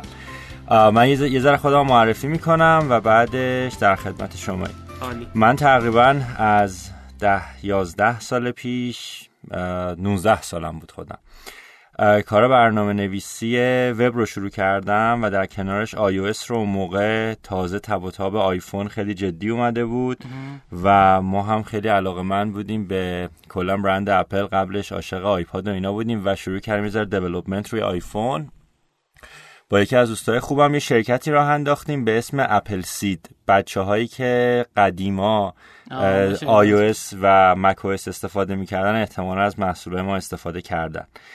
و شروع کردیم به کار کردن با پایتخت کارمون رو شروع کردیم و یه دفتری اونجا گرفتیم و هی کارمون رو بزرگتر و بزرگتر کردیم و یواش یواش این اکوسیستم استارتاپی شروع به شکل گرفتن کرد و و ما هم با این حوزه با یه استارتاپ ویکندی آشنا شدیم و اومدیم یه استارتاپی راه انداختیم. تقریبا فکر می‌کنم Startup Weekend سوم یا چهارم بود. یه در واقع استارتاپی رو به اسم V Decoration با حسین معزن و علی سنیفر راه انداختیم و توی حوزه virtual reality و augmented reality شروع به کار کردیم روی حوزه دکوراسیون. و این business در واقع ادامه پیدا کردی تقریبا فکر می‌کنم دو سه سالی. آخرش با یه شرایطی در واقع جمع کردیم. یعنی آواتک رفته بودیم؟ cycle یک آواتک بودیم. یعنی بعد از اینکه در واقع Startup Weekend برگزار شد یه یه سالی فکر می‌کنم یه سال نیمی خودمون کار کردیم.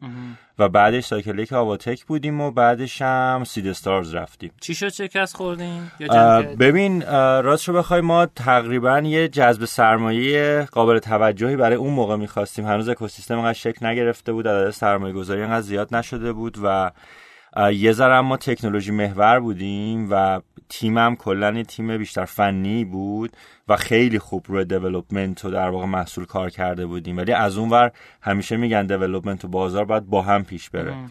اما خب اینجوری سمت ما پیش نرفت. به خاطر اینکه برای اینکه می‌تونستیم بازار رو همگام کنیم با خود در واقع سافرمون به یه عددی قابل توجهی سرمایه نیاز داشتیم که نتونستیم جذب کنیم حالا خانم جسیکا آلبا خیلی باحال بگم که روی یه دونه استارتاپ این شکلی سرمایه گذاری کرد. دو سال پیش. آره دیدی؟ فکر خوندم آره. توی این برنامه اپل آفرین آره. اپل الان میگم اسمش Planet. Planet of the Apps. Planet of the Apps آره, آره. که همون elevator pitch ش که از آف داشت روی آره اون پله برقی میاد پایین آره. خب بعدش چیکار کردی؟ ما بعدش که در واقع اون جمع کردیم من یه ذره به حوزه مدیریت محصول آشنا شدم. یه آکادمی رو راه اندازی کردیم به اسم آکادمی مدیریت محصول و البته کنارش در واقع یکی دو تا استارتاپ دیگر رو راه انداختیم. یه استارتاپی به اسم کاربوفک توی حوزه کاریابی راه در واقع راه انداختیم. خیلی بازار رقابتی شد و fail کرد. یه استارتاپ دیگه به اسم One Day Off کنارش راه انداختیم که هنوزم داره کار می‌کنه. احتمالا خیلی از بچه ها بشناسنش توی حوزه تخفیف های لحظه ای در واقع. داره الان کار می‌کنه و اون در واقع آکادمی مدیریت محصولم الان دیگه تیم خودش رو داره. تمرکزش روی شرکت هایی که قبلا سنتی داشتن تو حوزه IT کار می‌کردن. اما الان تغییر رویه کردن و مدیریتاشون رو به سمت مدیریت های نوین آوردن. ما میریم توی شرکت ها و تیم های در واقع مبتنی بر کسب و کار اینترنتیشون رو بر اساس محصول تغییر میدیم. و در واقع تیم product توشون وارد می‌کنیم. آموزش میدیم به تیمایی که به افرادی که هستن و سعی می‌کنیم که یه ذره شیوه های مدیریتی جدید رو در واقع توشون اضافه کنیم. با شرکت های بزرگ هم کار کردیم. مثلا یه مدت با دیجیکالا کار کردیم. با شرکتی که تو این حوزه دارن در قالب استارتاپی و الان دیگه شرکتی دارن کار می‌کنن هم. همکاری داشتیم. ایول چه باحال نمی‌دونستم اینو. که آره. کار عملی هم می‌کنه. آره کار عملی ما الان خیلی جدی داریم می‌کنیم. حالا یه ذره به خاطر این چند وقت مشغله خود من یه ذره این کارا کمتر شده ولی به صورت فصلی ما همه دوره ها رو داریم و داره کار می‌کنه. استارتاپ هم استارتاپ هم که داشتیم من الان یه ذره بالا سرشون نیستم. در حال حاضر فینووا مشغولم مدیر فینووا. و اونا هم دارن کار خودشون رو می‌کنن در حد هیئت مدیره هستم و حالا امیدواریم که خوب پیش برن. تا الان که خوب بوده. دست در نکنه. بریم سراغ موضوعی که براش من تو رو دعوت کردم. آریان دوست خوب منه که دو سه سال فکر کنم دیگر می‌شناسیم بله. و من ازش مشاوره می‌گیرم توی سری حوزه هایی که برام سواله تو حوزه مدیریت محصول. خب؟ حالا می‌خوام در مدیریت محصول صحبت چی هست؟ به چه درد می‌خوره؟ و آیا به درد استارتاپ ها می‌خوره در مرحله اولیه یا نه؟ ببین مدیریت محصول اینی که چیه رو بذار. اصلا یه ذره از قبل خودم بگم که چی شد. اومدم تو این حوزه بعد بگیم درد کجا می‌خوره. من اون زمانی که ویدیو دیگه داشت تقریبا فیل می‌کرد و نتونستیم جذب سرمایه بکنیم. یه ذره خودم شروع کردم جدی خوندن و اینی که معمولا وقتی این شرایط پیش میاد چه اتفاقی میفته بهتر روی کرده ما چی باشه تیم رو آیا حفظ بکنیم نکنیم. کلا یه ذره دایره مطالعاتیمو بزرگتر کردم. اونجا بود که با مدیریت محصول آشنا شدم. یعنی اولین بار اسمش رو دیدم. و بعدش شروع کردم یه ذره راجبش خوندن و دیدم که خیلی از دلایل شکست استارتاپ ها استارتاپ هایی که مثلا مراحل اولیه و رشدشون رو گذروندن نه تازه توی مراحل اولیه. دلایل شکست خیلیشون ناشی از عدم مدیریت صحیح محصولشونه نه حتی الزاما تیمشون. چون ما همیشه توی اول در واقع استارتاپ ها میگیم آقا شما یه MVP بزن اصلا ببین بازار میخوادت یا نمیخوادت. و این بحث کاملا درسته. اما خیلی موقع ها می‌بینیم که یه محصولی میاد که بازار هم میخوادش اما از یه مرحله بالاتر که بازار داره رشد می‌کنه دیگه محصول رشد نمی‌کنه. و محصول توی همون در واقع حالت اولیه و قدیمیش میمونه. و این اتفاق خیلی می‌بینیم. حداقل می‌دونم که همه همین الان یه بیزینس آنلاین ایرانی رو تو ذهنشون دارن که راست میگه ما هی بیشتر استفاده می‌کردیم ولی اون بهتر نمی‌شد. مثلا؟ بذار من اسم نبرم دیگه. من فکر می‌کنم خیلی حالا روش نکرده دیگه حالا اشکال نداره بذار مثلا اونی که روش کرده رو خب، بگم که مثلا من فکر می‌کنم همیار درس عبرت درس عبرتی بشه واسه اونی که روش نکرده. بذار حداقل بگم که شاید چیز بشه. اون یه جلوتر میگم که یه موقع با سوء تفاهمی هم پیش نیاد. مثلا به نظر من دو تا استارتاپ من خودم خیلی دیدم که با بازارشون رشد کردن. یکی همیار وردپرس بود و یکی تسکولو این دوتا وقتی بازارشون داشت بزرگ می‌شد ما دیدیم که سرویس هاشون هم داره بهتر میشه و می‌بینیم که هنوز خیلی خوب دارن رشد می‌کنن هنوز خوب دارن کار می‌کنن و بازاره هم داره برای اونها بزرگتر میشه. حالا اونی هم که رشد نکرده رو جلوتر میگم یه موقع میگم نمی‌خوام سوء تفاهمی بشه بعد خب خیلی عالی. خب پس میگی که به درد استارتاپ می‌خوره. یه تعریف کوتاه بخوای ازش بگی. که آها من اینو نگفتم. این به درد استارتاپ ها می‌خوره ولی در شرایطی که مراحل اولیه رو گذرونده باشه. خیلی کلی بخوام بگم به نظرم برای استارتاپ هایی به درد استارتاپ هایی می‌خوره که تیم 7 نفره به بالا رو دارن. یعنی تیمی که معمولا دور هم سر یک میز می‌تونن بشینن و با همدیگه خیلی راحت صحبت کنن به دردشون نمی‌خوره. مشکل از کجا شروع میشه؟ از اونجایی شروع میشه که تیم بزرگه و ارتباط بین تیم دچار مشکلات زیادی میشه. حالا میس به وجود میاد نظرات آدم ها خیلی در واقع پیچیده میشه و روی هم تاثیر مثبت یا منفی می‌ذاره. به درد این جور تیم ها بیشتر می‌خوره. حالا بخوام یه تعریف خیلی کلی بکنم. مدیر محصول کسیه که سعی می‌کنه دپارتمان های مختلف رو در مرحله اول به همدیگه ارتباط بده. دپارتمانی مثل طراحی رابط کاربری و در واقع تجربه کاربری دپارتمان برنامه نویسی دپارتمان بازاریابی تبلیغات فروش. ارتباط دهی بین اینها بر اساس داده ها و نیازهایی که از سمت مشتری میاد. به خاطر اینکه معمولا اگر دقت کنی وقتی یک داده ای ما می‌گیریم بین دپارتمان ها فیدبک های مختلفی میاد. دپارتمان فروش میگه آقا من برای اینکه بیشتر بفروشم اول باید اینو داشته باشم. بچه های دیولپ میگن من اگر اینو درست نکنم نمی‌تونم فلان کاری که تو می‌خوای بکنم. بچه گرافیک میگن ببین این قسمت گرافیک خیلی مشکل داره. بعد همه اینا رو بلد باشه یعنی هم فروش بلد باشه هم دقیقاً. برنامه نویسی بلد باشه هم بازاریابی بلد باشه. اصلا به صورت گفتم دقت کردی؟ آره به صورت مستقیم اصلا همین رو تجربه کرده باشه. یعنی من همیشه میگم به بچه ها که فقط بلد بودن تئوریک مهم نیست. کار کردن تو همه اینها خیلی مهمه. من اونجایی که خواستم یه ذره بحث رو از تجربه برای خودم بیارم و علمیش کنم رفتم مایکروسافت دوره دیدم و یه حرف جالبی که به ما می‌زدن توی دوبی بود یه در واقع برنامه شیش ماه هست که به صورت هم از راه دور هم حضوری یعنی بعد هر دو ماه یه بار برین. الان می‌تونم برم به صورت سالیانه یک سال ثبت نام می‌کنه و بعد می‌تونن برن توی یه مرکز یکی از مراکز رشد ابوظبی برگزار میشه. می‌تونن برن ثبت نام کنن و برن. آره. و فکر می‌کنم توی ترکیه هم توی این کشور دور برمون برگزار می‌کنن اون دوره رو. ترکیه رو مطمئن نیستم ولی دیده بودم که هستش.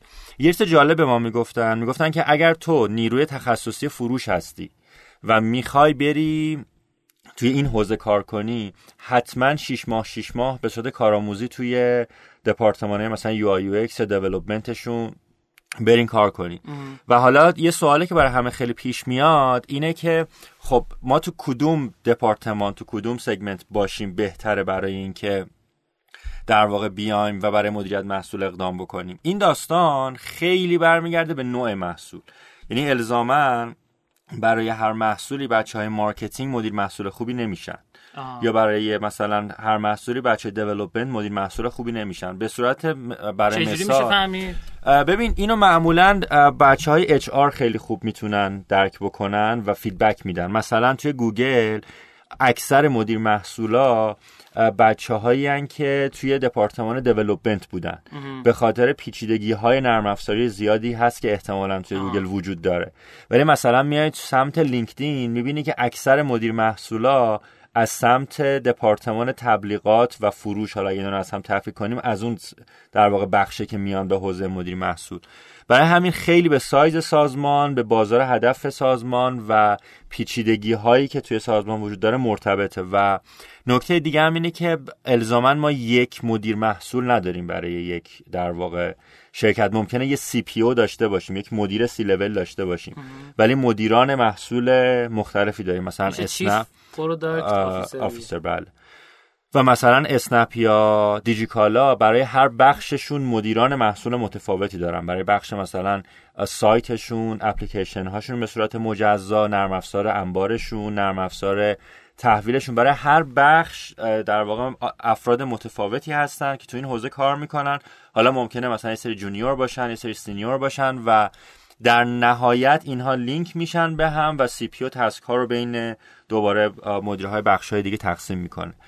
برای همین خیلی این برمیگرده به تعداد افرادی که تو سازمان کار می‌کنن. و agile اینا هم باید بلد باشه قطعا حتما. آره. یعنی یکی از چیزهایی که ما خیلی روش focus میشه که روش های مدیریتی و task management ی رو بتونه کامل بلد باشه از جمله Scrum از جمله در واقع متدای agile و چیزهایی که ما خیلی روش focus میشه که فکر می‌کنم تو تیمای ما کمتر راجبش بحث میشه اولویت دهی task ها اینه که چطوری بتونیم task های خوب و بد و از همدیگه حذف کنیم کدوم رو زودتر انجام بدیم دیرتر انجام بدیم.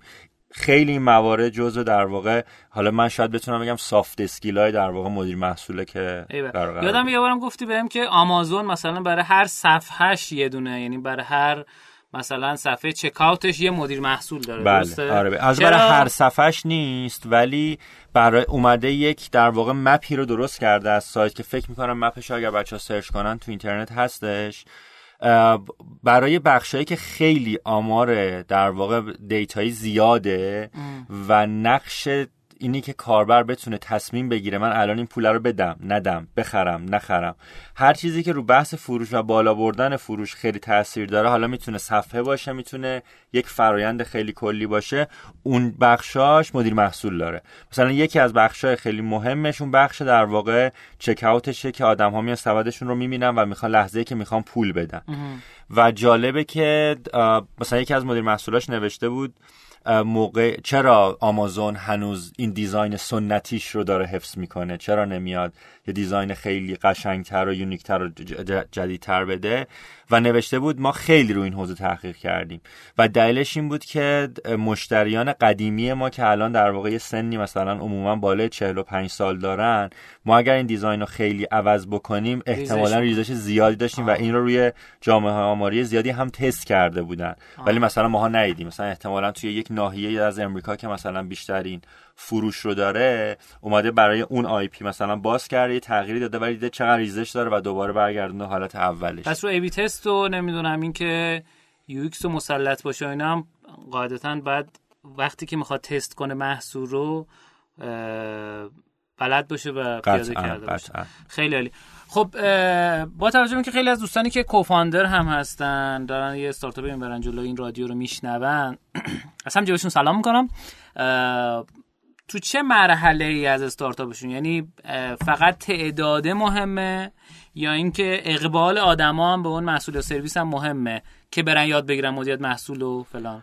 ببین من فکر می‌کنم سه تا المان خیلی مرتبطه به اینکه آیا بریم یاد بگیریم نریم یاد بگیریم یا از بیرون بیاریم یا نیاریم یا اصلا خودمون این کار انجام بدیم. با این سه تا با این سه تا همه جواب میده؟ فکر می‌کنم. حالا بز... چیزه الان لحظه ای گفتم سه تا همون مواردش هم تو ذهنم آره. آره. یکیش اینه که خود تیم چقدر با هم چالش داره. یعنی چالش ها یکی از مواردیه که آیا به همچین position ی قالب فارغ از اینکه از بیرون بیان یا از داخل احتیاج هست یا نه. دو اندازه تیمه قطعا به خاطر اینکه خود اندازه تیم یک جنس چالش هایی رو به وجود میاره. از جمله همون مثلا اولویت بندی توی task ا و موارد این چنینی سوم اینکه اون در واقع خود founder چقدر به بحث product owner ی مسلطه. سه تا جمع شد اول از آره. همه. بعد خیالت راحت شد آره، و نکته بعدی وایسا product owner اینو این یه چیز جدید گفتی الان. این product owner خیلی چیز نیست. حالا توی با سازمان های بزرگی که چندین تا مثلا محصول دارن هر محصول product owner داره و یکی از skill های product owner به عنوان کسی که داره business رو میچرخونه ولی الزاما مدیر عامل می‌تونه نباشه. اینه که اون در واقع soft skill های مدیریت محصول رو بلد باشه. خودمون حالا من founder چون گفتی در واقع لفظ co-founder رو آوردی همون بچه co-founder ن یا founder ن چقدر می‌تونن اون دوتا مسئله قبلی رو مدیریت کنن. یعنی اگر مسئله چالش های داخلی تیم و بزرگ شدن تیم رو می‌تونن مدیریت کنن حتی به نظر من تا این لول هم داشتن product manager الزامی نیست و اصلا شاید نباشه هم شاید بهتر باشه. ولی از جایی که خود اون فاندر داره می‌بینه که اون اسکیلایی که داره خیلی دیگه توی تیمش جواب نمیده. و این مسئله که ما باید قبول بکنیم به نظر من. یعنی یکی از ضعفای فعلی اکوسیستم استارتاپی ما اینه که بچه ها تو مراحل رشد یا تو مراحلی که از یه اندازه بزرگتر شدن حالا شاید الزاما رشد نباشه. skill ای شخصیشون ممکنه دیگه برای اون تیمی که انقدر بزرگ شده جواب نده. ببین مثلا مدیریت کردن یه داستان پیچیده ایه من خودم یه جا ازم پرسیدن آقا فکر می‌کنین چالش های سه سال آینده اکوسیستم استارتاپ ایران چیه؟ گفتم من فکر می‌کنم ما یه عالمه founder داریم ولی دیگه مدیر عامل نداریم. یعنی مدیر آدم ها و مدیر عامل هایی که از یک سطحی به بالا می‌تونن تیم های بزرگ رو مدیریت کنن کمه و واقعا می‌بینیم. ولی خیلی فاندر و علاقه به کارآفرینی داریم که تیم های کوچیک رو می‌گیرن بازار رو پیدا می‌کنن تا یه لولی هم بزرگ می‌کنن ولی نگهش میدارن. اگر این اسکیل توشون پیدا نمیشه به نظر من دیگه باید به فکر این باشن که اون آدم ها رو از بیرون چه جالب شایان شایله قسمت قبلی میگفتش که ما یه دغدغه‌ای که داریم تو ایران تو آینده کوتاه مدت آینده نزدیک. یه سری ده هفتادی داریم که اینا مدیر نیستن. یا حالا مهاجرت کردن. می‌گفت خیلی کم من دیدم که ده هفتادیه باشن که تو خود چندی؟ من 67 67 به ده 60 آره آره ده این ده هفتادی ها میگفتش که ما احتمالا به مشکل خواهیم خورد در نزدیک که اینا مدیر نیستن کمتر. کمتر مدیرن.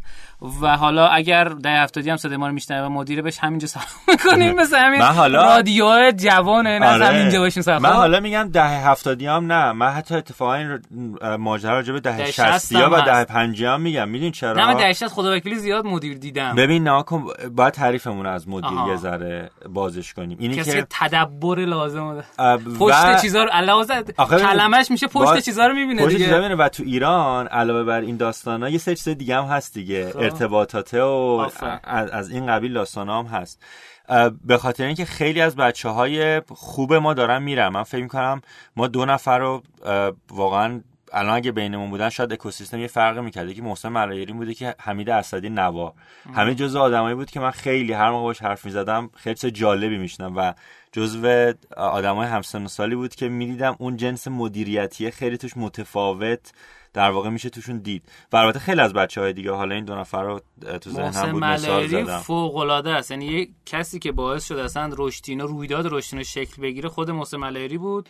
تو واقعا ذهنی داشت که آره داره. نه اینکه داشت.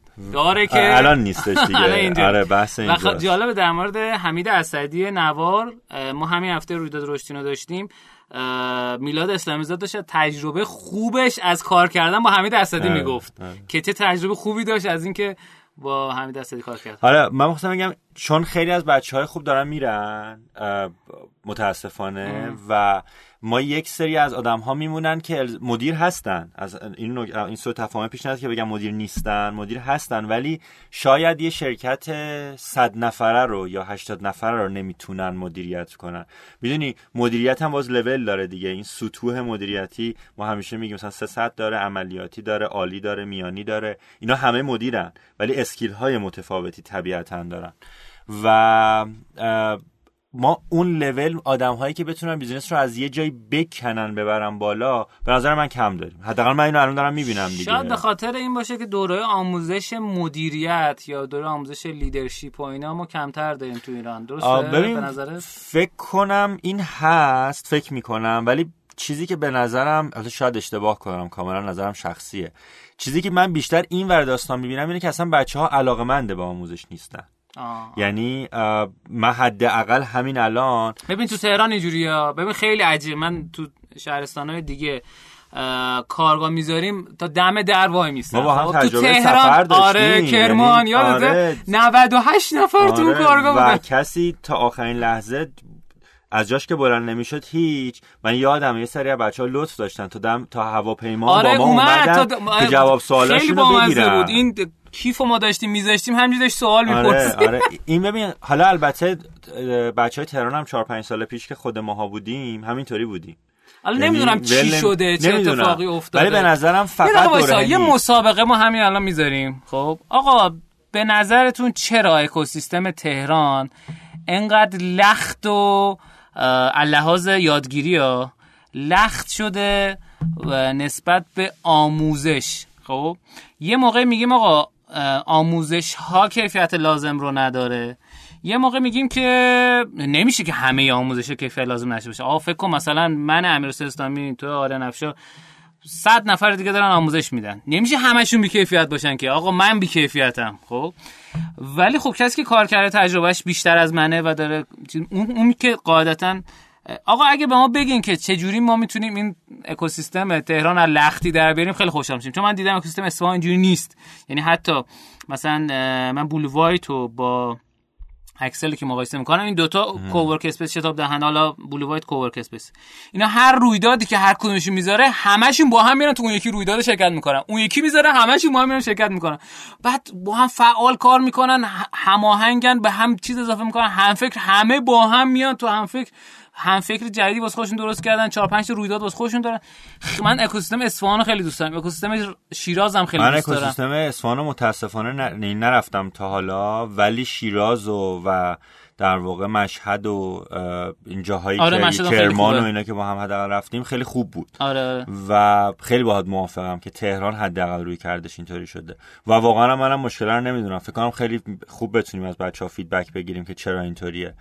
و حداقل شاید ما که خیلی تو این حوزه کار نمی‌کنیم ولی اونایی کار می‌کنن از این feedback بتونن استفاده کنن شاید بتونن یه تغییراتی توی در واقع برنامه‌ریزیاشون بیارن. جایزهشو من خودم میدم. اگه کسی تونست بگه که در از چرا اکوسیستم تهران اینجوری شده حالا اگه راه حلش هم گفت که بهتره. ما به عنوان یک رسانه که هر قسمت ما رو 2000 نفر حدودا گوش میدن بتونیم این رو مشکل رو حل کنیم. واقعا اینکه کسی به دنبال آموزش نباشه. حالا بگیم آقا همشون نمیشه به دنبال آموزش مجازی باشن. مثلا امکان پذیر نیست. ولی این یه به نظرم یه موزلیه که وجود داره. منم در کنارش می‌تونم قول بدم. اگر کسی مسئله هر رو طوری گفت که بشه راه حلی براش داد یا خودش خود اون آدم راه حلی داشته باشه فینووا می‌تونه حمایت کنه برای اینکه این راه حل حداقل ب... تا یه جای اجرایی بشه و بتونه رو پای خودش باشه. اینم از سمت ما خیلی عالی. مرسی ازت دست در نکنه. مرسی که اومدی تو رادیو من آخرش هم یه چیزی بگو بگم. من خواستم بگم که حرف آخرت آره رو بگو. خب خودم میگم. طبیعتا توی این تایمه خیلی راجع به خود مدیریت محصول نمی‌تونیم صحبت کنیم. من یه کتاب رو ترجمه کردم به اسم الفبای مدیریت محصول که هنوز نیومده یک چند روز آینده میاد که برای شما گذاشتم کنار که بیاد. و اگر بچههایی که علاقه من بودن راجع به این بحث بیشتر بدونن می‌تونن اون کتابو تهیه کنن و راجع بهش مطالعه بکنن. فکر می‌کنم پی دی هم رایگان می‌ذاریم تو سایت اصلا بحث فروشش نیست. و فکر کنم یه چند روز آینده بیاد. می‌تونن این راجبش بیشتر مطالعه کنن. طبیعتا خیلی توی این زمان کوتاه نمیشه این بحث رو بیشتر باز کرد و امیدوارم که به درد بچه ها خورده باشه. قطعا. به درد من که خورد امیدوارم که به درد بچه هم بخوره. انشالله. به درد بزرگان بخوره.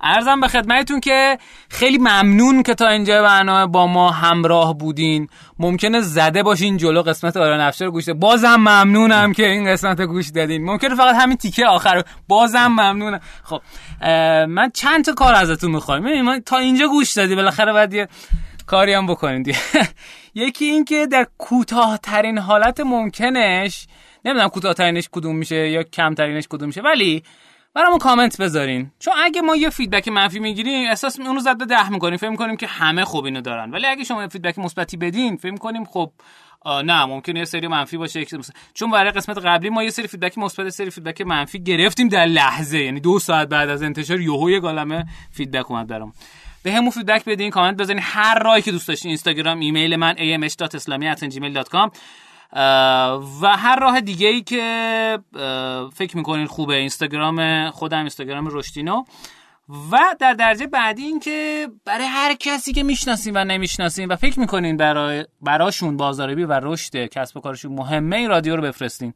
فکر می‌کنم می‌تونه کمک کنه کلا پادکست بیشتر گوش کنید. از وقتای مرده‌مون توی ترافیک هر جایی که تو صف نونوایی توی مطب دکتر. هر جا که می‌تونیم پادکست که دیگه مثل ویدیو نیستش که لازم باشه شما حتما فول اچ ببینید می‌تونی هر جای هدفون آره. تو گوشتون باشه و گوش بدید. پادکست خوب خیلی زیاد داریم. تو همه زمین از داستان گرفته آموزشی فلا اینا. و با یه سرچ ساده می‌تونی پیدا کنی. اگه پادکستی جالبه و فکر می‌کنی لازمه برای بچه هایی که گوش می‌کنن و بزرگان بفرستیم. هم میگم بچه های میگم نه بچه بزرگترن. بهمون معرفی کنین که ما معرفیشون کنیم. ما چند تا رو معرفی کردیم قبلا. مثلا رادیو مرز خیلی جذابه. من خودم گوش دادم همین هفته گذشته. یا چنل بی خیلی جذابه. یا پادکست بی پلاس خیلی جذابه. من گوش می‌کنم.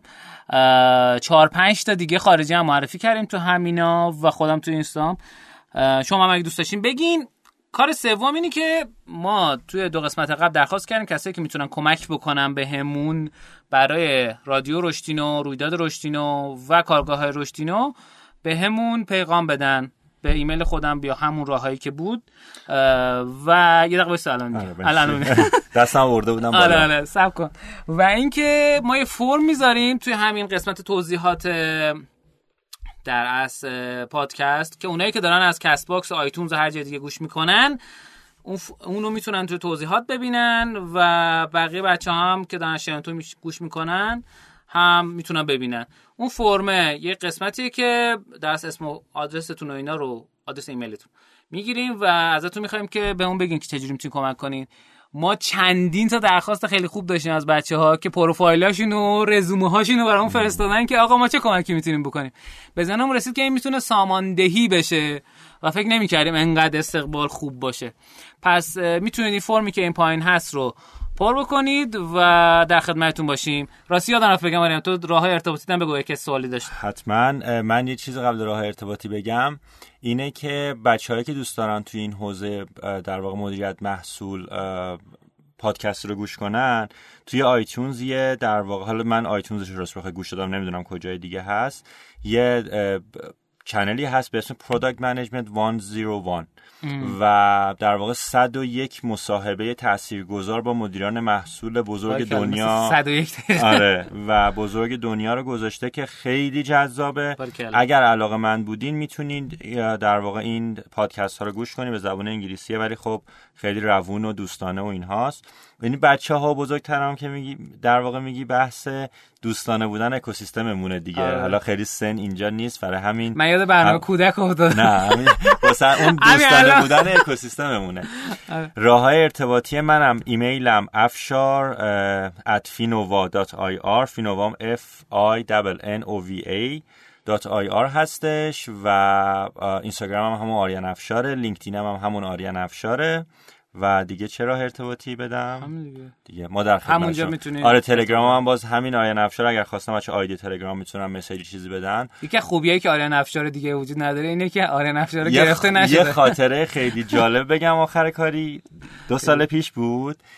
یکی اومد در دفترمون رو زد گفتش که آقای افشار گفتم بله. گفت من آریان افشارم شما رو پیدا کرده بودم تو فیسبوک. خیلی دوست داشتم من نزدیک ببینمتون. بلند شده بود از یه شهر دیگه ای اومده بود و جات خالی رفتیم همین نهاری خوردیم و اینم به عنوان خاطره آریان افشار انتهایی. امیدوارم که بتونیم بچه ها کمکی کنیم و در خدمتتون باشیم. سلامت باشی. خدافزی کن.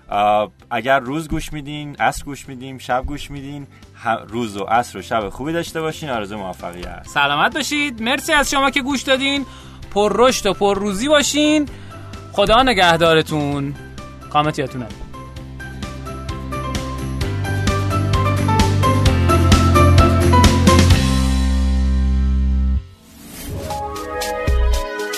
شنوتو سرویس اشتراک گذاری فایل های صوتی www.shenoto.com